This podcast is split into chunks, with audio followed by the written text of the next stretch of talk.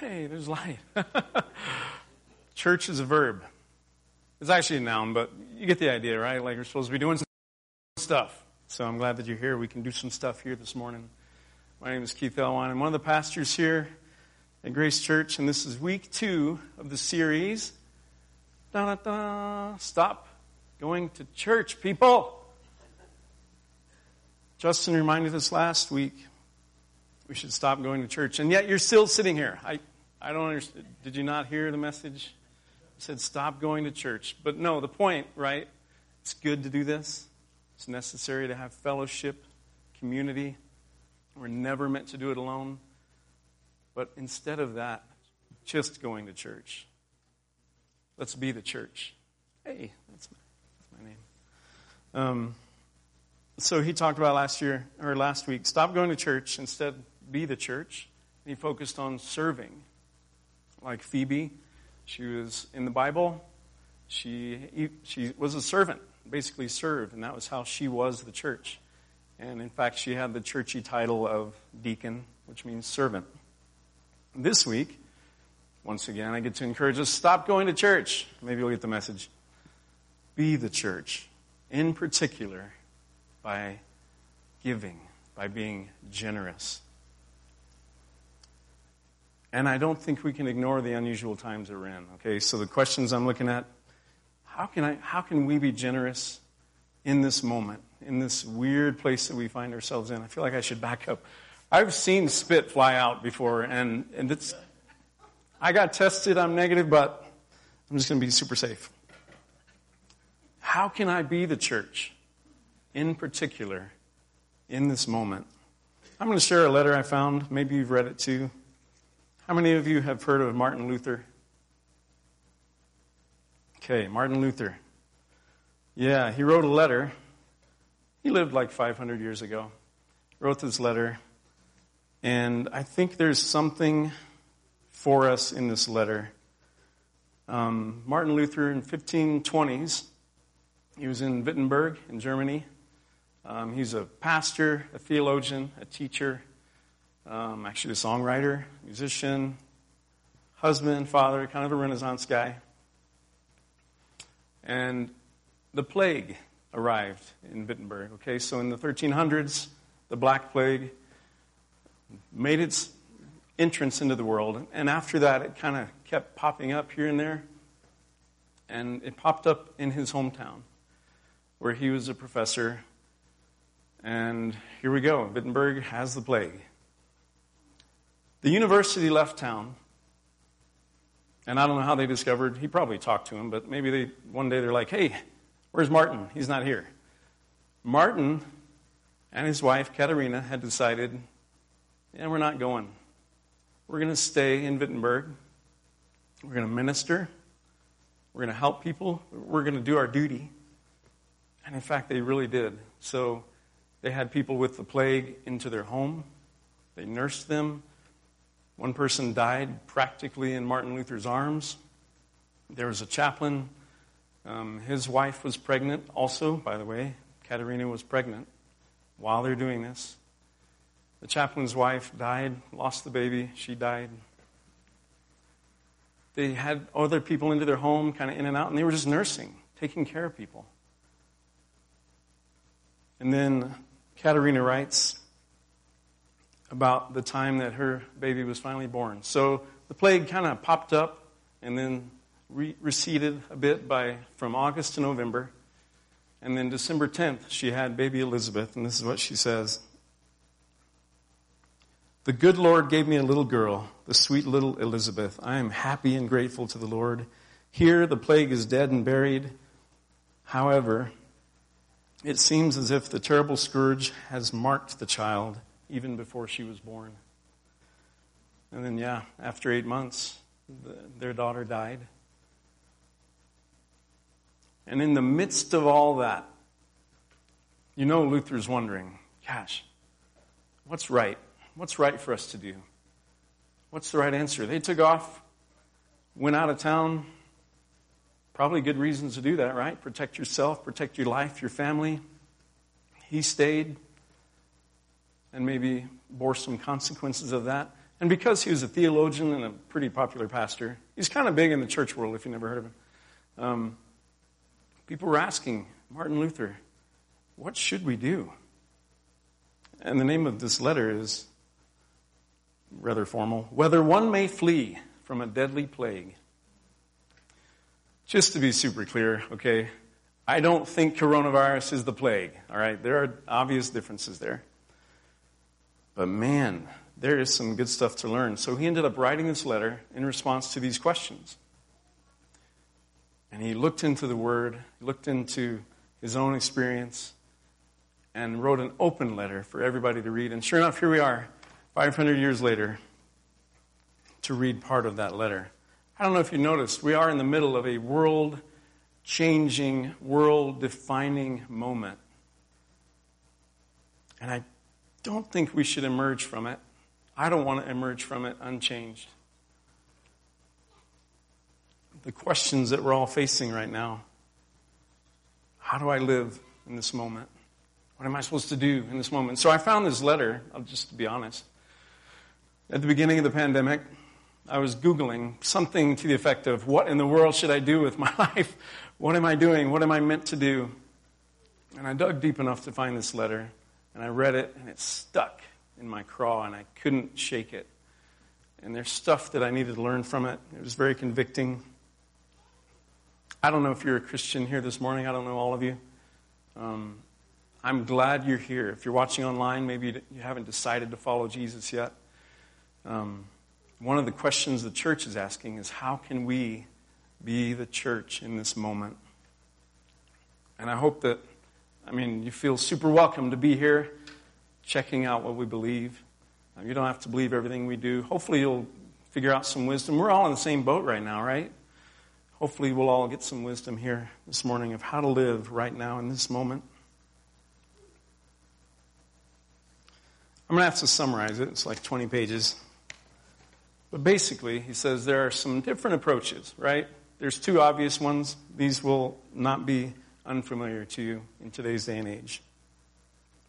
But he says there are different, even opposite errors that we could make on different approaches to whether or not we should flee from the plague. So, on the one side, there are people who, like the professors in his college, we're out, we're going, we're going to leave. We don't want the plague. Maybe we want to protect our families, whatever. We're gone. And you might fairly think of this group, I'm not pointing at you guys, as the group that says, let's isolate. Let's mask, not, let's require masks. Let's shut everything down.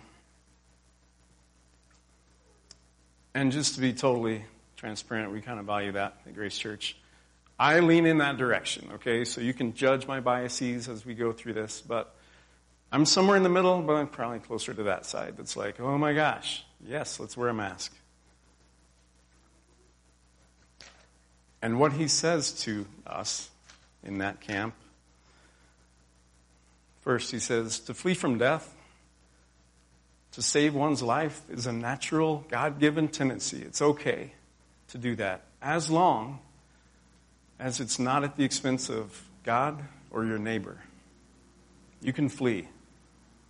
He says, Ephesians 5.29, no man ever hates his own flesh. He nourishes it, cares for it. It's okay to run from death. He gave several examples. Abraham, a great saint, fled death by pretending his wife was his sister. Isaac did the same thing. Jacob fled from his brother Esau, didn't want to die at his hands. David fled Saul and Absalom. So he said it's okay to do that. As long as it doesn't hurt your relationship with God, or it's against God, or it's against or hurts your neighbor somehow. Secondly, he says, Nobody should dare leave their neighbor unless they're sure someone is there to care for them. So I think that's partially why Martin stayed, right? He wanted to make sure there were people to take care of the people of Wittenberg. So he stayed. He said, In such cases, we have to respect the word of Christ. I was sick and you didn't visit me. Matthew 25. We're obliged to assist Help our neighbor as we ourselves would like to be helped.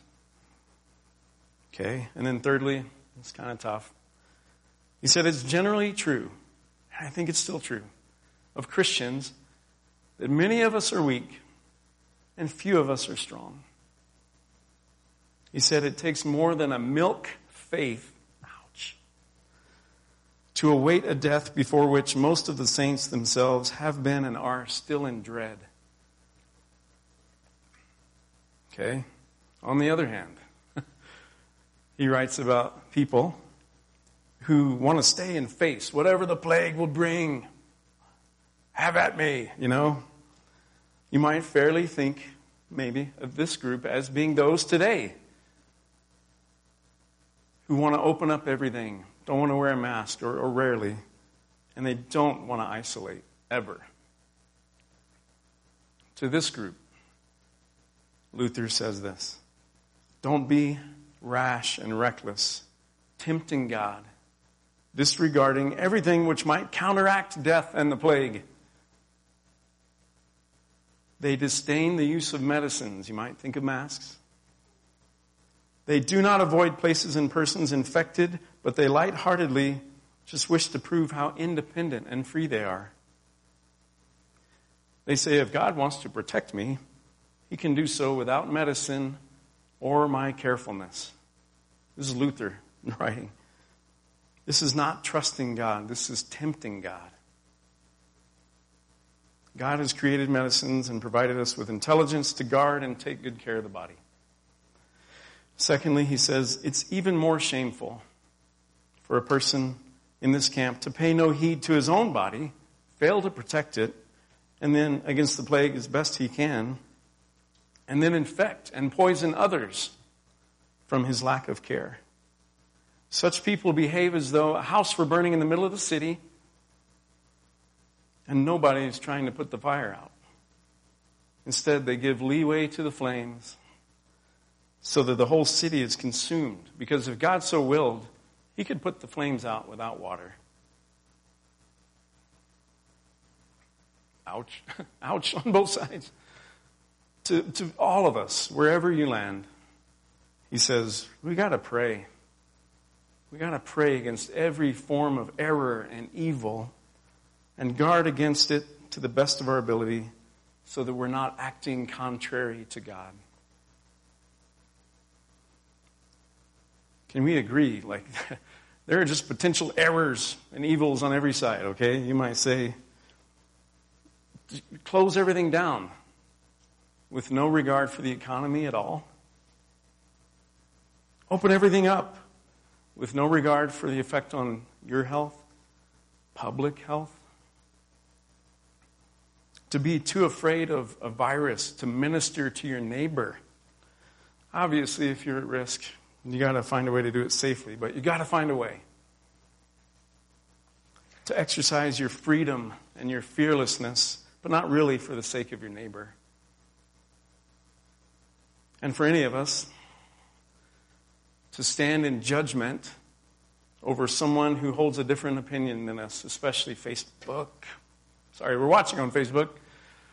It's not all good. Um, these are probably all errors. Errors from different sides of the issue, okay? The common ground, though, there's a common ground that's set forth in this letter. It's awesome. That answers the question how can I stop going to church and be the church? the common ground, this guiding principle for this side and this side. You probably know. We have to do it for our neighbors. We have to take care of our neighbors.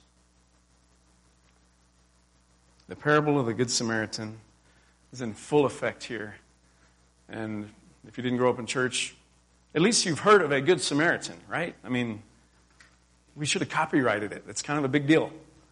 It started in the Bible, it's in Luke chapter 10, starting in verse 25. And behold, a lawyer stood up to test, to put Jesus to the test, saying, Teacher, what shall I do to inherit eternal life? And he said to him, What's written in the law? How do you read it? And he answers, You shall love the Lord your God with all your heart and with all your soul, with all your strength, with all your mind, and your neighbor as yourself. And he said to him, You've answered correctly. Do this, and you will live. But he, this lawyer, desiring to justify himself, said to Jesus, And who is my neighbor? Jesus replied, A man was going down from Jerusalem to Jericho, and he fell among robbers, who stripped him, beat him, and departed, leaving him half dead. Now, by chance, a priest was going down that road, and when he saw him, he passed by on the other side. So likewise a Levite, when he came to the place and saw him, he passed by on the other side. But a Samaritan, as he journeyed, came to where this man was, and when he saw him, he had compassion. He went to him and bound up his wounds, pouring on oil and wine. He set him on his own animal, brought him to an inn, and took care of him. The next day he took out two denarii, some money, gave it to the innkeeper, saying, Take care of him, and whatever more you spend, I will repay you when I come back. Which of these three do you think proved to be a neighbor to the man who fell among the robbers?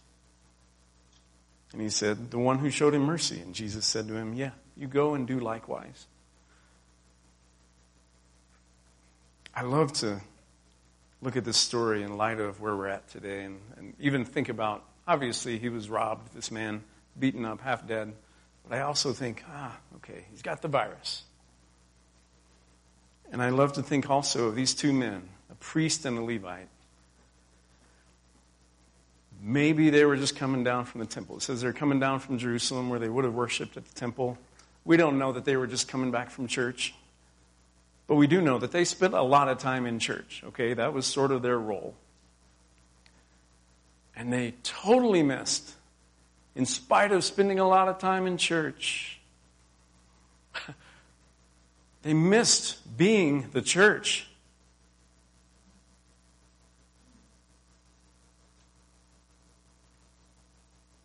You see how one doesn't equal the other. It's kind of the point of this series, okay? The point of the series is not really I joke about it, but stop coming to church.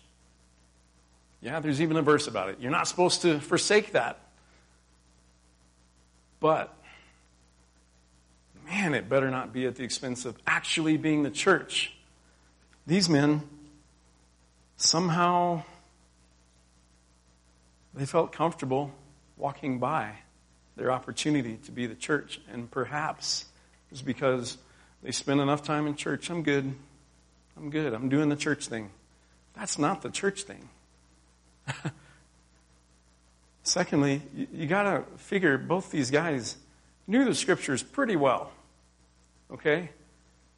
And maybe they thought, to their credit, they had reasons not to get involved.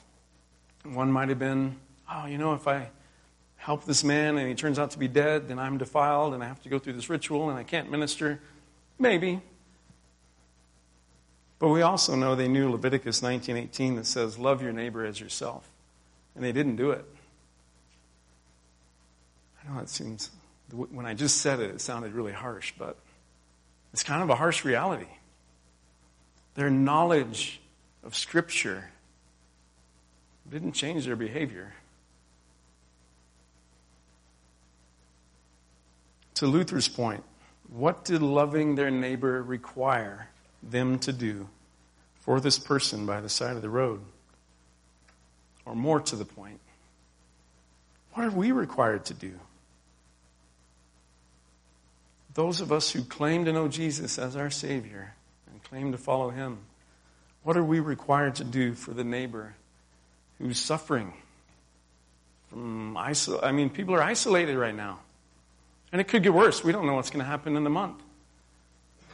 What, are we, what does love require us to do for that neighbor who's isolated, suffering financial ruin right now? Maybe even in this church body.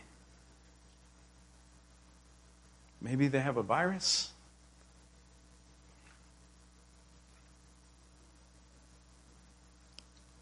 I'll read a little section of this letter. Ah, it's so good.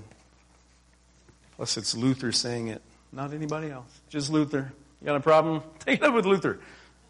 Um, he's dead. You can't really, but a man who will not help or support his. By the way, I'm preaching to myself. Okay, The reason I struggled and why this stuck in me is because that's not where I'm at. It wasn't where I was at at the beginning of this virus. So I'm struggling right along with any of you who might be willing to struggle with me. A man who will not help or support others unless he can do so without affecting his safety or his property, or I would add, his freedom. Freedom. Will never help his neighbor. He will always reckon with the possibility that doing so will bring some disadvantage, damage, danger, loss of freedom. No neighbor can live alongside another without risk to his safety, property, wife, children. He must run the risk that fire or some other accident or virus, I'm throwing that in, will start in the neighbor's house and ultimately destroy him bodily, deprive him of goods, wife, children, even all that he has.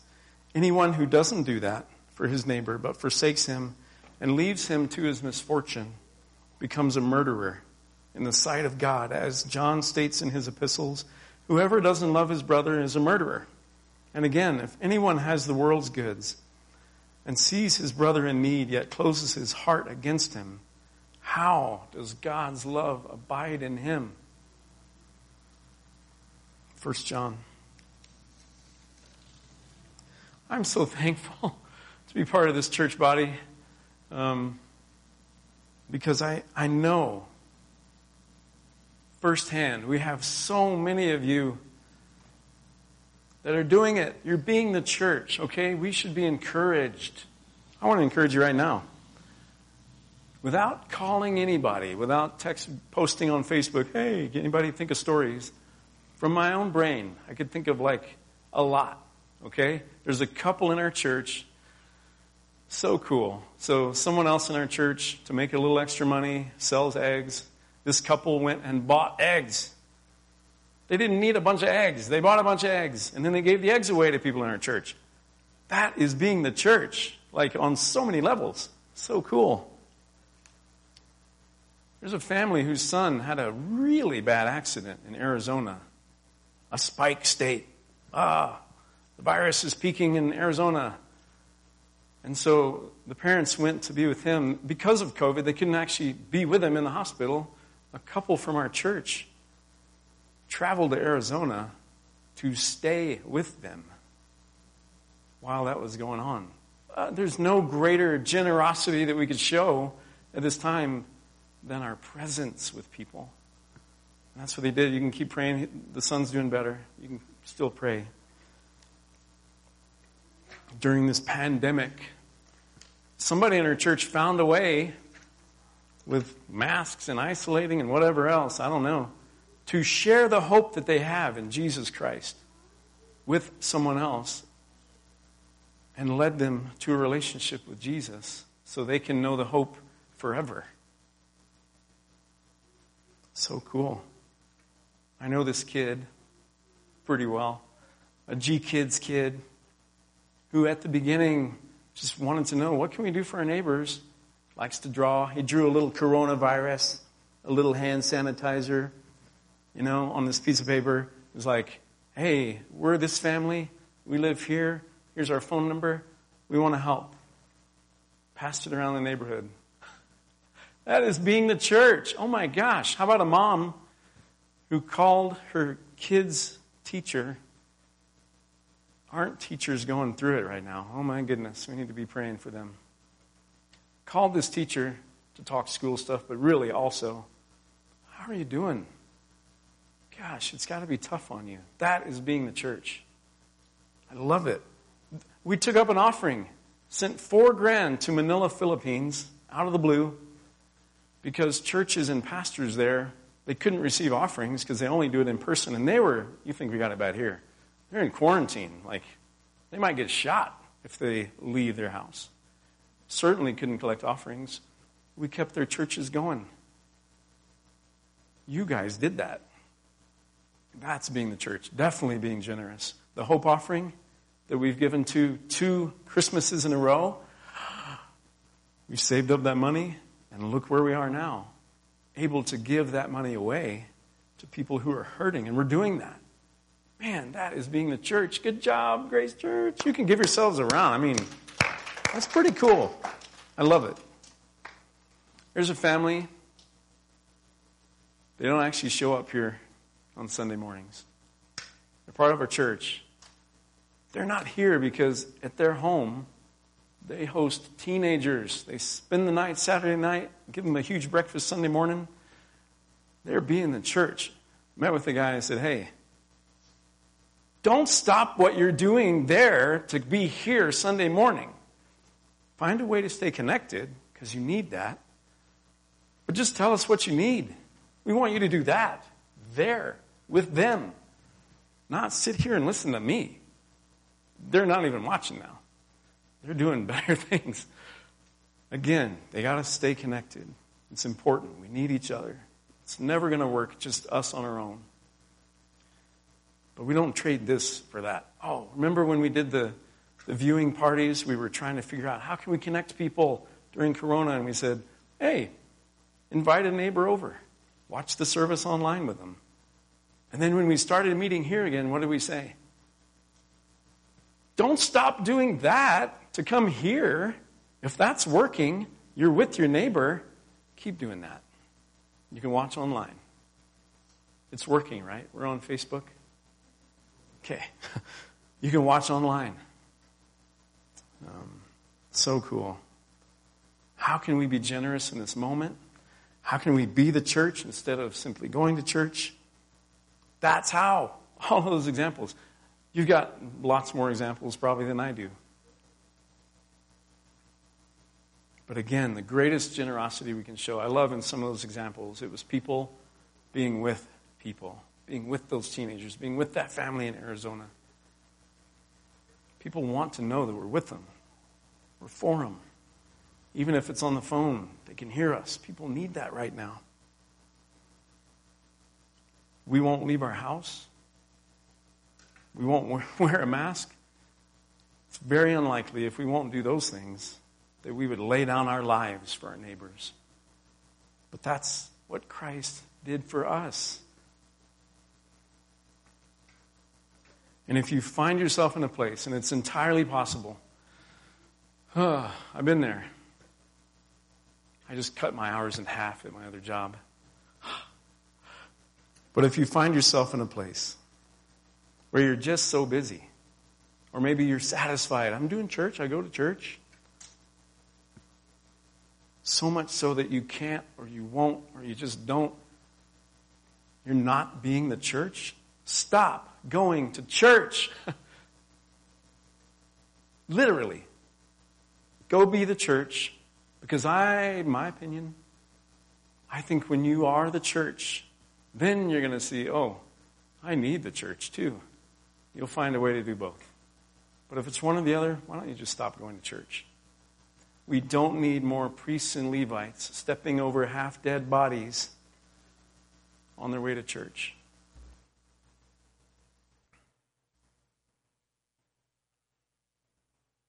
Ouch. Why are there so many errors and evils to sort through? Because I'm part of it. I'm part of the equation, and so are you. That's why we get it wrong. We mess it up.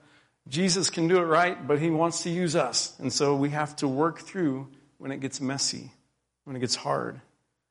And in the mix of all that, we've got to, got to have grace for each other, grace for people that don't believe the same way that we do. Grace for people that don't look like us. Grace for our neighbors. What is grace? It's unwarranted kindness, undeserved generosity, making your enemy your best friend, which is what God did for us. The Bible says, while we were still sinners, not after we got cleaned up, while we were still sinners, Christ died for us. He demonstrated his love for us in this. God proved his grace for us. If you want to know more about that, if you're online, if you're here, um, send a little message to us on Facebook. Go to gracedurango.com, send us a message, grab me, grab the person that brought you if you're here today. We'd love to tell you more about the, the fact that God is not counting our sins against us anymore because of what Jesus accomplished on the cross. Amazing news. We were dead before that. We shouldn't be afraid of a virus. Man, thanks for being here. Trying to figure out what can we do to be the church in these odd times. God, it feels at times just impossible to unite such different people, the church, your church, for one cause, for the sake of being the church for our neighbors. Feels like a mountain. But our neighbors and our world need to see the church do just that. That's how they know that we're Christians. That's how they know that we follow you. And that what we preach is not just words. So glad, God, that you're faithful, that your promises are true, that you're true, and that you can move that mountain. You can move mountains. God, would you move us to be the church? In Jesus' name.